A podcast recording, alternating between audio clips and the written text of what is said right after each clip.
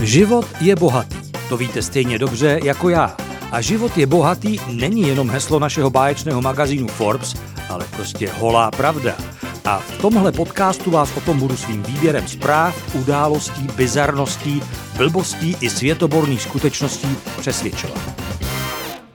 Jsou tu Vánoce a s nimi taky dobrá šance se zastavit a podívat se na svět i sám na sebe trochu jinak. Zabrzdit ten kolotoč a horskou dráhu v jednom. Můj dnešní host to dokázal. Vybudoval úspěšnou skupinu e-shopů, prodal jí, párkrát vyzkoušel svoje vlastní limity, teď investuje do firm, které mají dobrou karmu a především zabrzdil, zastavil, změnil trasu a nedávno dokonce vyšel ze tmy. A teď je boží. Můj dnešní host se jmenuje Martin Rozhoň a dívá se na svět i na biznis zajímavýma očima. Dobrý den, zdravím všechny, děkuji za pozvání. Martine, díval jsem se na váš Instagram eh, včera a vy jste, vy jste sázel včera stromy? Uh, už před pár dny, ale teprve dneska jsem to vyfotil, nebo včera a, a zveřejnil, takže určitě sázíme sad vlastně starých odrůd u nás uh, na Božím v Novohradských horách.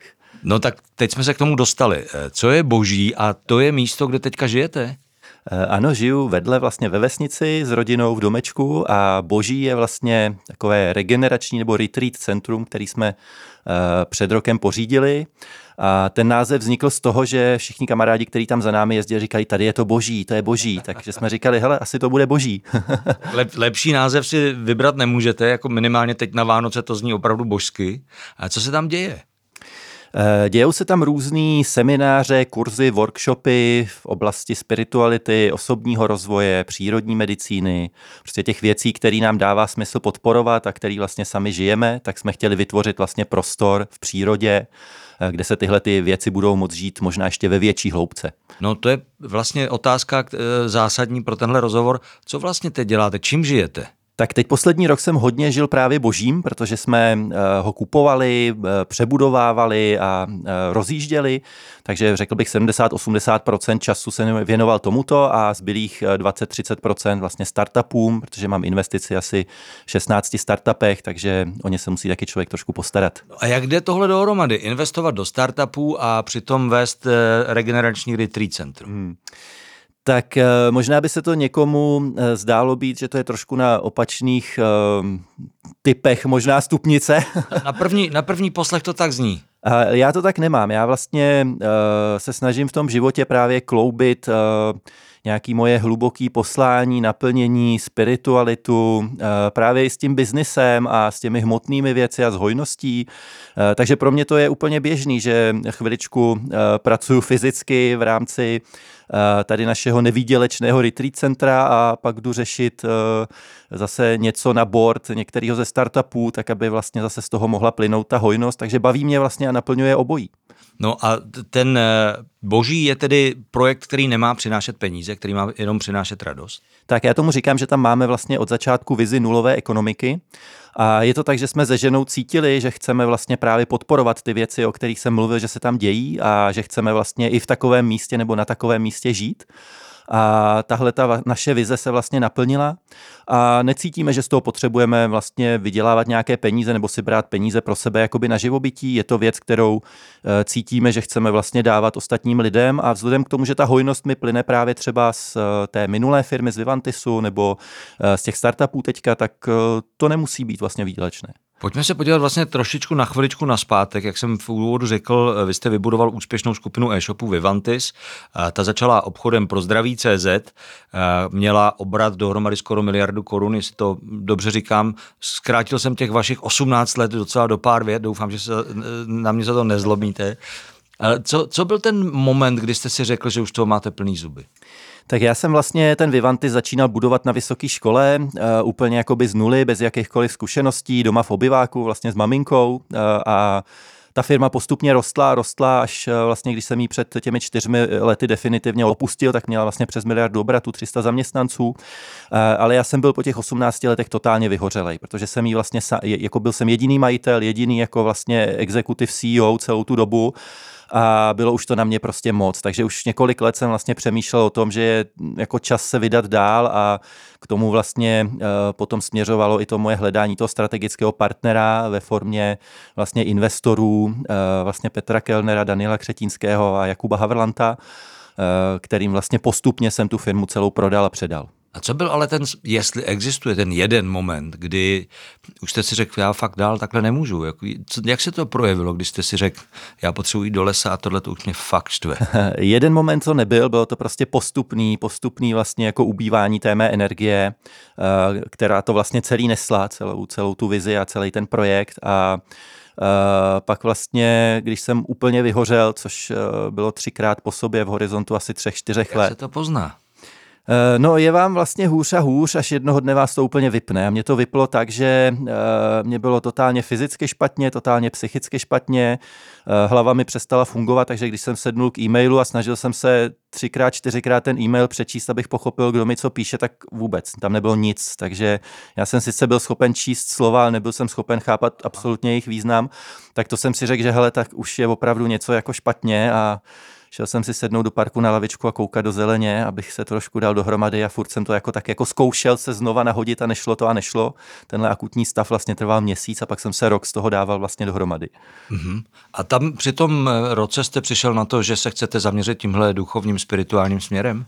No to bych řekl, že už jsem měl e, někde vlastně od začátku, protože celý Vivantis začal tím, že já jsem založil informační web celostní medicína CZ, který vlastně vznik eh, z toho důvodu, že já jsem měl poměrně velký zdravotní problémy a eh, od těch zdravotních problémů vlastně to člověka vede k tomu, aby se zamýšlel už jako nad svým životem a jak se to vlastně psychosomaticky promí, provítá do toho jeho těla.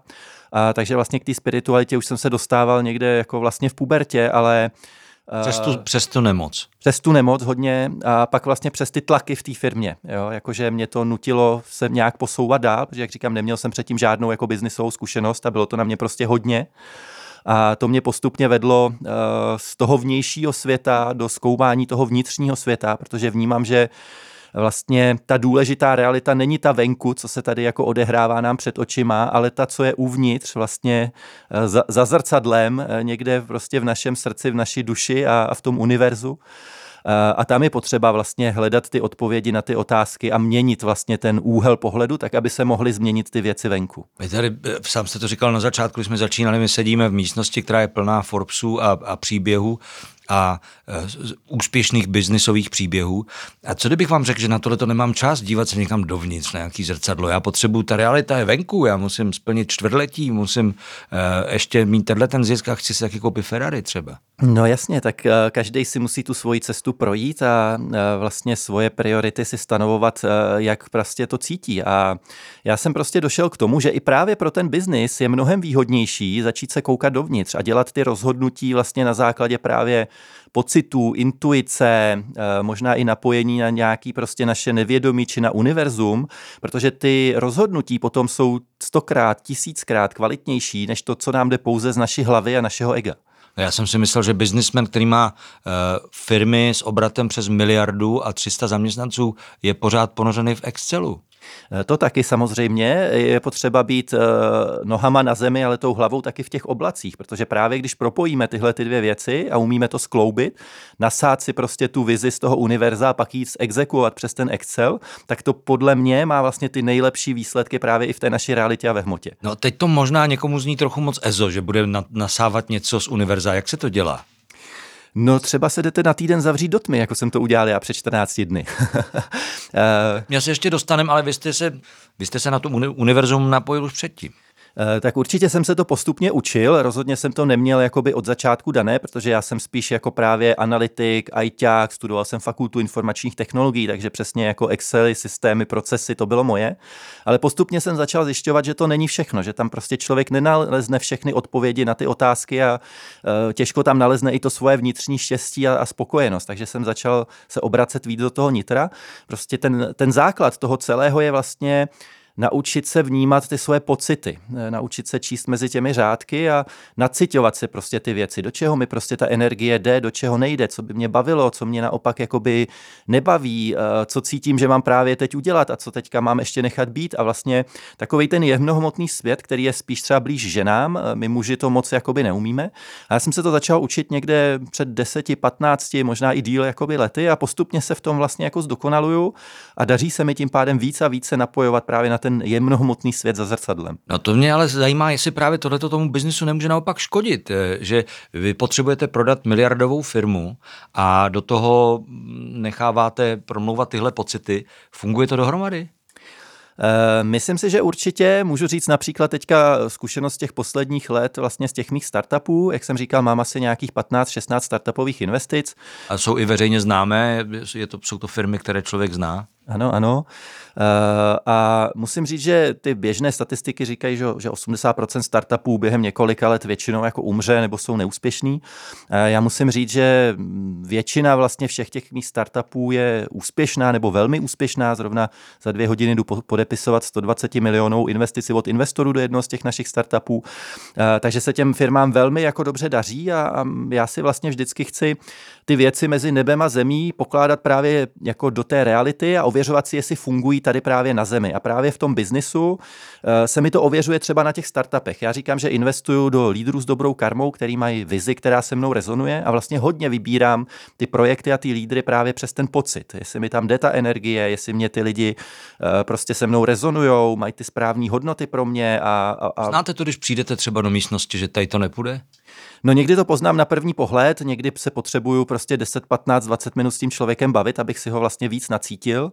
Ale myslím si, že už se mi to podařilo, že za těch 10-15 let, co vlastně jako e, se to nějak učím, tak e, už to mám docela jako vytříbené. A často vlastně odmítnu třeba investici, která vypadá jako velmi zajímavě, ale vlastně mi nerezonuje.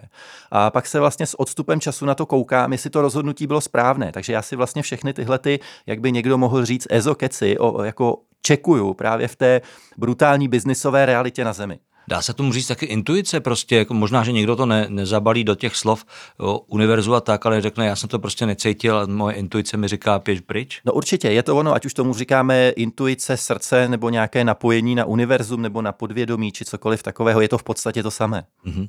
Ale pojďme se ještě vrátit k biznesu a k podnikání. Smyslem podnikání, tím úplně eh, ohlodaným na kost, je, nebo někdo by to tak mohl vidět, eh, produkovat zisk. Co je smysl pro vás?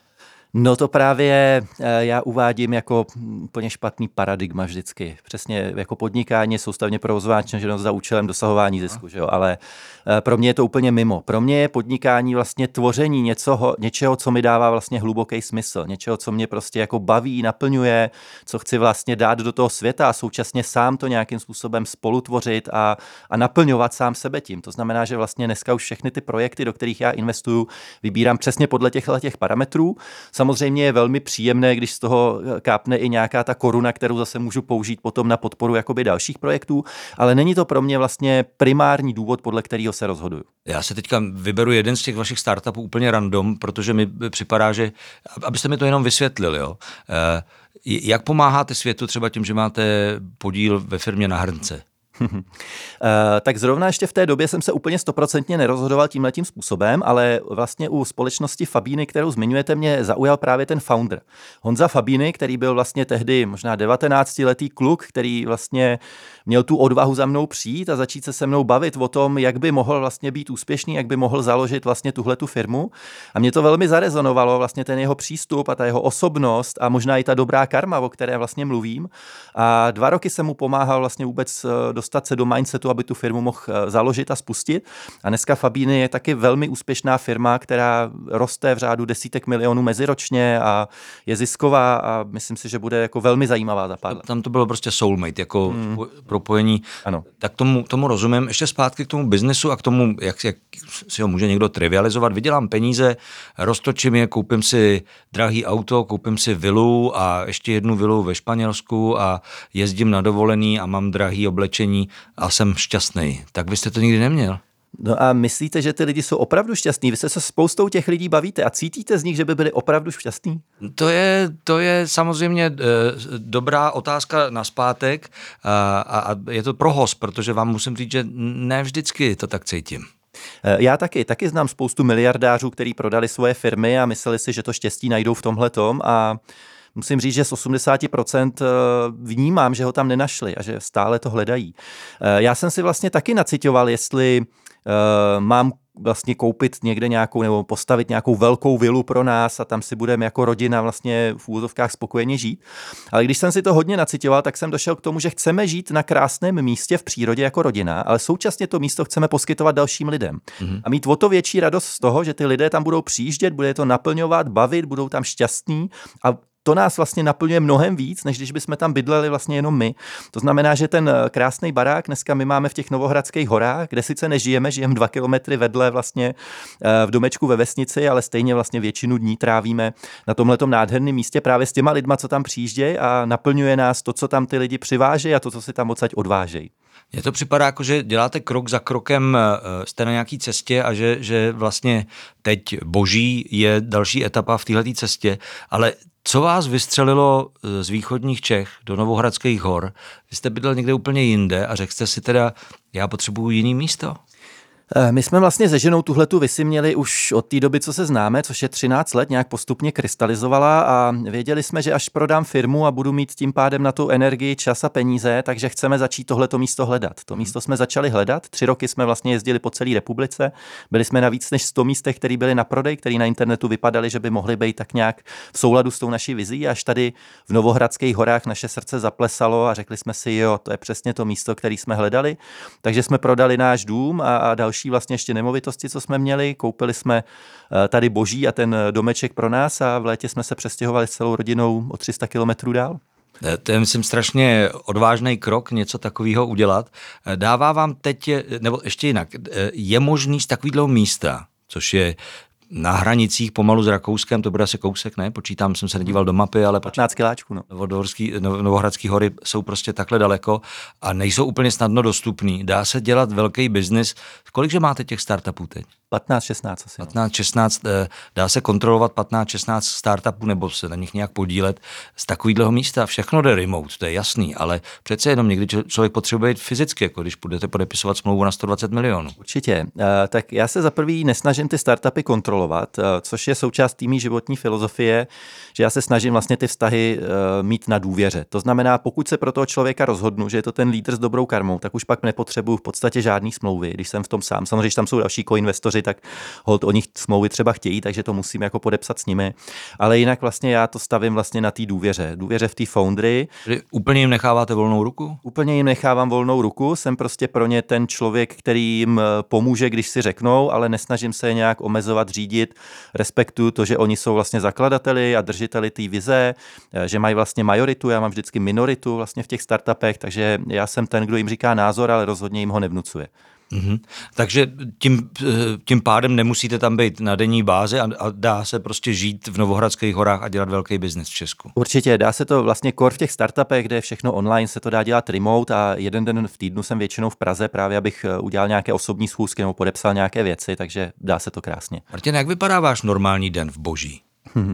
No, normální den úplně neexistuje, protože eh, je to podle toho, co je zrovna potřeba dělat. Eh, teďka přes léto to bylo hodně o tom, že jsem si oblíknul pracovní oblečení a šel jsem něco dělat ven, protože eh, jsme potřebovali to hodně skultivovat okolo. Máme tam vlastně 10 koní a spoustu dalších zvířat, takže je tam jako spoustu. Děláte sám?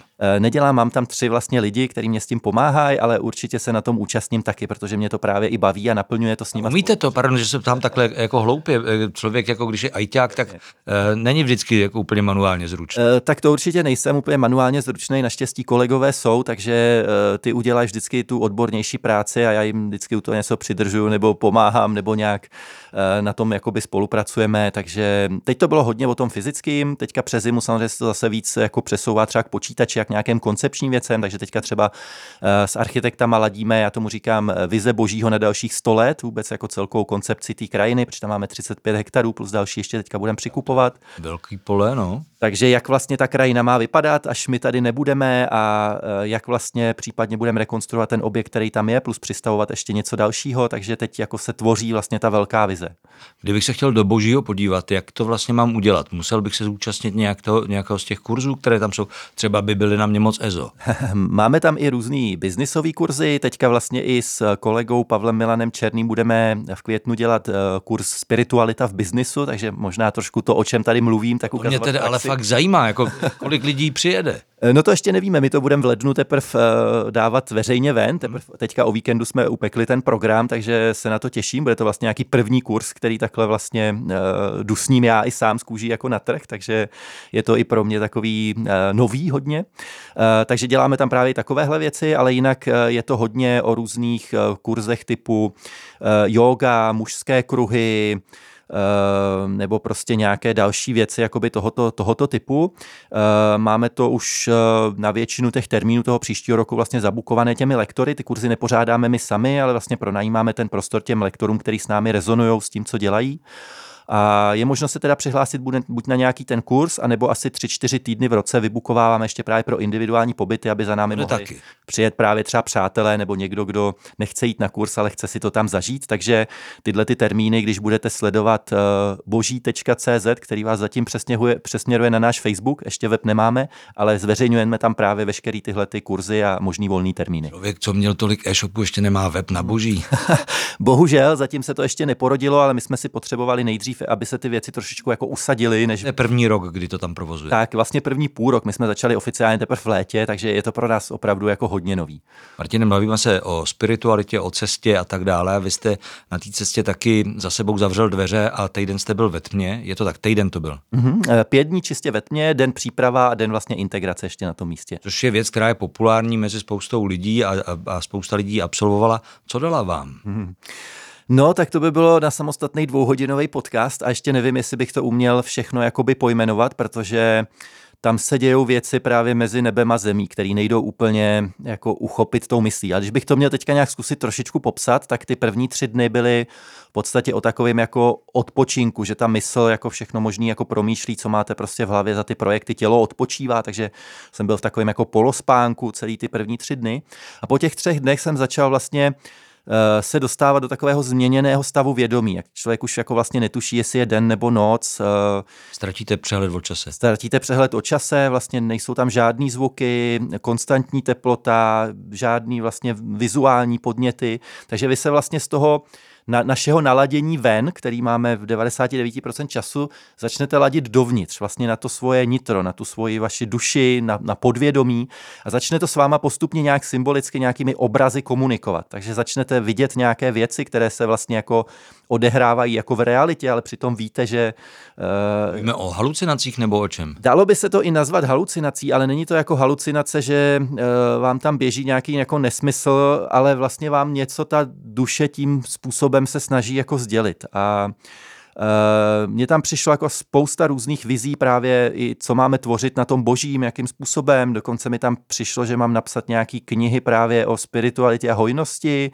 Eh, že mám právě udělat eh, kurzy, právě i ten eh, kurz ta spiritualita v biznisu je výsledkem i tady jako toho, co mě přišlo v té tmě.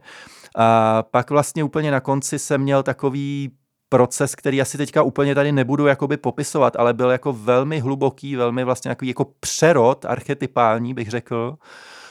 neumím si to ještě teďka jako posadit do té reality, vlastně furt tak nějak přemýšlím o tom, co mě to mělo jako dát, ale cítím, že mě to vlastně Eh, zase posunulo jakoby na jinou úroveň vědomí. A vnímám to tak, že do té tmy by člověk neměl chodit jenom proto, že hele, slyšel jsem, že tma dobrý a tak dále, ale vlastně si nacítit, kdy ho ta tma opravdu zavolá. Mně to trvalo několik let, několik let jsem vlastně věděl o té tmě a říkal jsem si, hele, to by bylo dobrý někdy jít, ale chtěl jsem tam jít vlastně z toho místa, kde opravdu cítím, že teď je ten správný čas a že si mě to zavolalo. A to jsem ucítil vlastně před pár týdny.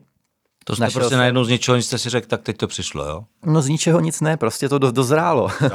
a ucítil jsem, že mám jít do té tmy a že mám jít vlastně do ní ještě teďka před Vánoce. Mám vlastně v období teďka toho jako temna svým způsobem, kdy to slunce eh, je dneska vlastně slunovrat, jo? Takže, tak. takže v tomto vlastně období a je to takový vlastně znovu zrození, že vlastně člověk, jak vyleze z té tmy, kde se něco vlastně stane, co nelze úplně popsat, tak je svým způsobem znovu zrozen a může jako ten život pokračovat s trošku jiný jako úrovně vědomí a s trošku jakoby jinou vizí, kterou si tam navnímal. Cítíte to tak, že, že, že jste se posunul? No určitě, určitě. Mluvíme o přero, znovu zrození, ten, mimochodem ten slunovrat je asi na to skvělý den, o tomhle tom se bavit.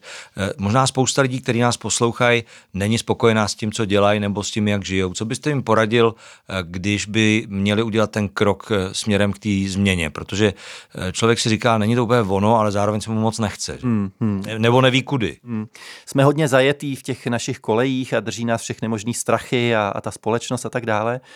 Eh, já myslím, že člověk musí dospět k tomu, že vlastně získá tu odvahu z toho vykročit za, za tu hranici své komfortní zóny a začne se vlastně dotazovat sám sebe, co já vlastně chci, co je to, co by mě naplňovalo a naopak si navnímal to, co už vlastně jako by nechce, což je možná to první, co jde snadnějc, něco, co mě prostě nebaví, stresuje, neteče mi do toho energie, tak to je taková první fáze. A pak si začít ale nacitovat vnitřně, co by mě bavilo a naplňovalo, ale současně tam nedat hned tu hlavu, která většinu těch věcí okamžitě zamítne, protože řekne, no ale tohle neumím, nebo tohle by mě neuživilo, nebo něco takového. Takhle vlastně si to okamžitě zavíráme a to je hrozná škoda, protože já vlastně věřím, že můžeme žít jako absolutně šťastný, naplněný život v plné hojnosti a že to není jako, že buď teda děláme tu práci, která nás nebaví, ale hod jako vyděláváme na živobytí a na hypotéku, a nebo teda jako děláme něco, co nás baví, jako naplňuje, ale, ale nebereme si za to ty peníze, protože uh, to neděláme dostatečně dobře, nebo nás to neuživí. To je prostě takový divný paradigma dnešní společnosti a já se ho snažím vlastně jako měnit. Jo. A musí člověk tomu tomu dojít tím průšvihem, že vyhoří? Eh, nemusí, ale často to tak je, protože jsme zajeti tak v těch našich kolejích, že nás eh, většinou vykolí právě až nějaký velký náraz, ať už je to prostě nemoc, eh, nebo nějaký jako psychický jako problémy, nebo rozvod, nebo další věci, nebo že přijdeme o nějaký velký peníze či něco. Takže až to nás většinou nějakým způsobem vykolejí a donutí nás nějak se na to začít koukat trošku jinak, ale nutný to není. Když se bavíme o spiritualitě v biznisu, když vy takhle mluvíte se svými kolegy, který vás znají jako úspěšného biznismena, který, nebavíme se dneska o penězích výjimečně ve Forbesu, ale prostě má dost peněz na to, aby investovala, na to, aby do konce, do, do konce života asi nemusel nic dělat. Eh, jak vás poslouchají? Eh, tak moji kolegové už eh, z těch startupů jsou na to poměrně zvyklí, sice trošku si občas ze mě utahují, kor teď zase, když jsem byl ve tmě, tak, tak se mě trošku s úsměvem na rtech eh, právě psali, ptali, co tam bylo, ale současně si myslím, že to jako vlastně vnímají, cítí a respektují a že je to pro něj určitá inspirace. Takže i třeba ti, které jste jmenoval, kterým jste prodal svoji firmu, no to nevím, tam asi úplně ne, protože třeba s těmi těmi lidmi jsem já nebyl úplně uh, přímo v kontaktu nebo ne tak dlouho, takže, eh, takže tam bych si to netroufal tvrdit, ale pokud... Jste pořád ještě akcionář MOLu nebo ne? Uh, už nejsem nedávno, vlastně asi před dvěmi měsíci jsem prodal vlastně všechny ty dluhopisy konvertibilní na akcie. Eh, jak, jak se vlastně prodalo MOL eh, Allegru, tak to mhm. spustilo nějakou konverzní událost, že jsem vlastně... Že teď máte Allegra? Eh, nemám, nemám. Já jsem vlastně z toho úplně vystoupil. Nechal jsem ještě nějaké peníze vlastně v Andreessen Horowitz A16Z vlastně přes Rockaway, protože tam má nějaký půl miliardový tiket, ale jinak vlastně všechny peníze jsem si z toho vybral a právě jsem poplatil i nějaké dluhy, které jsme měli spojené s tím, že jsme kupovali právě to boží a, a tak dále a něco dalšího jsem zainvestoval právě ještě do startupu startupů a do dalších věcí, takže uh, tak to je teďka. Eh, tohle budou první Vánoce na boží. Jak budou vypadat boží Vánoce? Uh, tak my na boží teďka nebudeme mít žádný program, že si potřebujeme trošičku odpočnout, takže rán, Vánoce budou v kruhu rodiném, ale na Silvestra vlastně jsme pozvali spoustu přátel, který vlastně s námi nějak tou cestou šli a těšíme se vlastně na nějaký společně prožitý týden mezi Vánocemi a Novým rokem na Božím. Mě, mě spíš zajímalo, protože jestli nás někdo poslouchá v tomhle krásném adventním čase a jsou už skoro Vánoce, a já doufám, že nás poslouchají, tak eh, je možná zajímavé, jak vypadají právě ty Vánoce v rodinném kruhu takhle daleko v Novohradských horách. Tak já bych řekl, že se, řek, že se to neliší od uh, jiných Vánoc. Možná je to jiný tím, že jsme tam hodně v přírodě, takže předpokládám, že půjdeme někam i do lesa nebo pomazlit se s koňma a, a s dalšíma zvířátka, nakrmit je a nasát si trošku té energie vlastně z té přírody. To byl Martin Rozhoň a jeho rozjímání o biznesu a možná i rozjímání pro vás. Kdybyste chtěli, tak můžete do božího přijet na spiritualitu v biznesu. Kdy to bude, Martine? Eh, začátkem května termín bude zveřejněn v lednu. Ještě jednou díky, že jste tady byl s námi. Moc děkuji, mějte se hezky.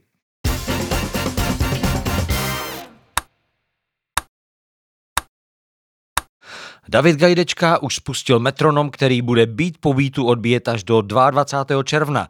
Pak naplno vybuchne první metropolitní letní festival hudby a bude to teda příští rok pěkný ohňostroj, jaký Praha už dlouho nezažila.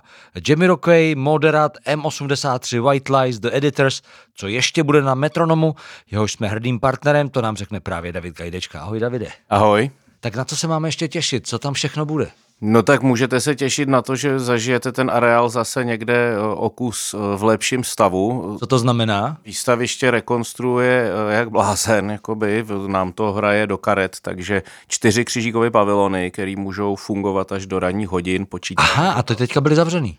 Byly tři, už byly letos, teď bude čtvrtý, ten velký jeden chyběl, takže Aha. bude lepší, jsou opravený ty plochy zelený tam, jako je to prostě uh, prostor skvělý pro festival v centru Prahy. Aha, a jaký, na jakou muziku se máme těšit, protože to je ta hlavní věc, proč tam půjdeme? No, já tady ještě nemůžu něco jako prozrazovat, ale tak naznačím, bude Něco tam, máš teda. Jako bude tam nějaký docela slušný rap, třeba, co ještě teď tady nezaznělo v tom výčtu, co bylo řečeno a budeme dělat na Křižíkové fontáně český speciály s českými kapelami. Asi lidi pochopili z toho, že už někde se tady s náma objevili na fotkách MIDI, bývalý Rabikat, tak eh, chystají... Eh, to už není MIDI Rabikat, to je jenom MIDI, jo? To je jenom MIDI, no, jako s tvrdým i, my tam budeme mít i MIDI s měkkým i, takže máme v obě ty verze, jsou zase ty lidi z Brna a pak máme uh, domluvený zrní, který budou točit s českou televizí koncert uh, na Křižíkové fontáně. Každopádně přibudou ty zahraniční jména, ale já, nemů, já můžu jenom naznačovat, nemůžu. A počkej, tak pojďme, pojďme probrat ty, co už tam máme teď. Jamie Rockey, prostě funk jako blázen. Jamie Rockey, uh, funky show, velká, slaví 30 let na scéně, oslaví to s náma v Praze, to se těšíme. A nikdy koncert neviděl, jaký to je? Je to zábavný, je to jako často i rychlý, funky, prostě velká kapela. Je to. Moderat, ten byl teďka nedávno v Karlíně a taky byl v Berlíně. My jsme váž, vá, váhali moderat, jestli jako je tam brát, ale oni tak rychle vyprodali ten Karlín, že bylo vidět, že spoustu lidí si to třeba neužilo a od přátel víme, že se je to hodně Eh, bylo skvělý v tom v Karlíně, takže to zopakujeme a Moderato Open Air to bude zase něco jiného trochu. No to určitě a musím říct, že ta poslední deska je super. Jako já nevím, jestli jsi slyšel, ale to je tak my to moc dobrá. Musíme poslouchat. No, no. Tam vlastně. M83? M83 to je takřka, jako už tady byli, hráli na Colors, ale to je takřka premiéra pražská a bude to, oni budou zavírat ten festival v sobotu. Zase elektronická hudba. 25. elektronická, ale s celou kapelou, čili je to takový jako kombinace živý elektronické hudby. White Lies a The Editors, to, to je takový... Co, jak... White Lies to je kytarovka, jako klubová, ale výborná.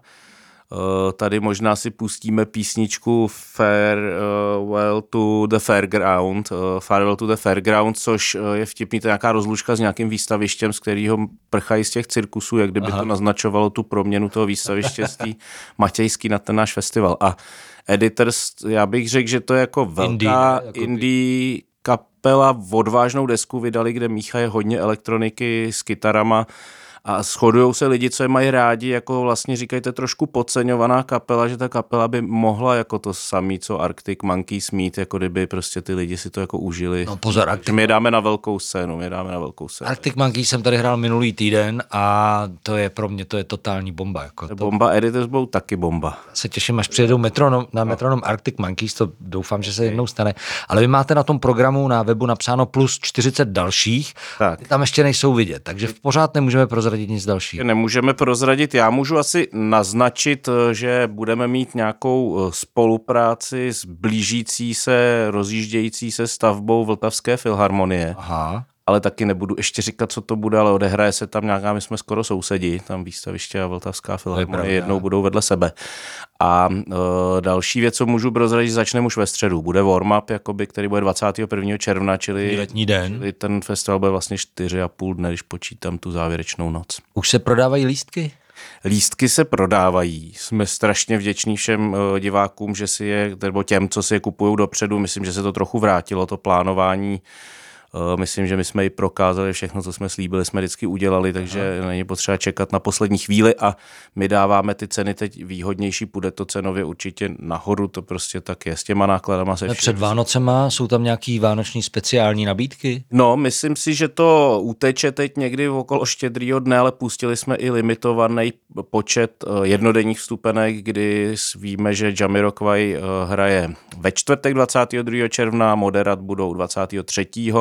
a 24. Eh, června jsou ty M83, čili pokud někdo opravdu tam chce jít jenom kvůli svý kapele, teď to jde, pak to zase nepůjde, protože potřebujeme tu kapacitu nějak srovnat a většina lidí si kupuje třídenní, ale máme tam vybalancovanou tuhle nabídku. Já si dovedu eh, představit, že tohle je pro vás strašně důležitý prodávat lístky už teď kvůli cashflow, ale vůbec si nedovedu představit, jak moc důležitý to je a jak velký biznis vlastně tenhle festival je. Jsme v biznesovém pořadu, tak jak to vlastně je?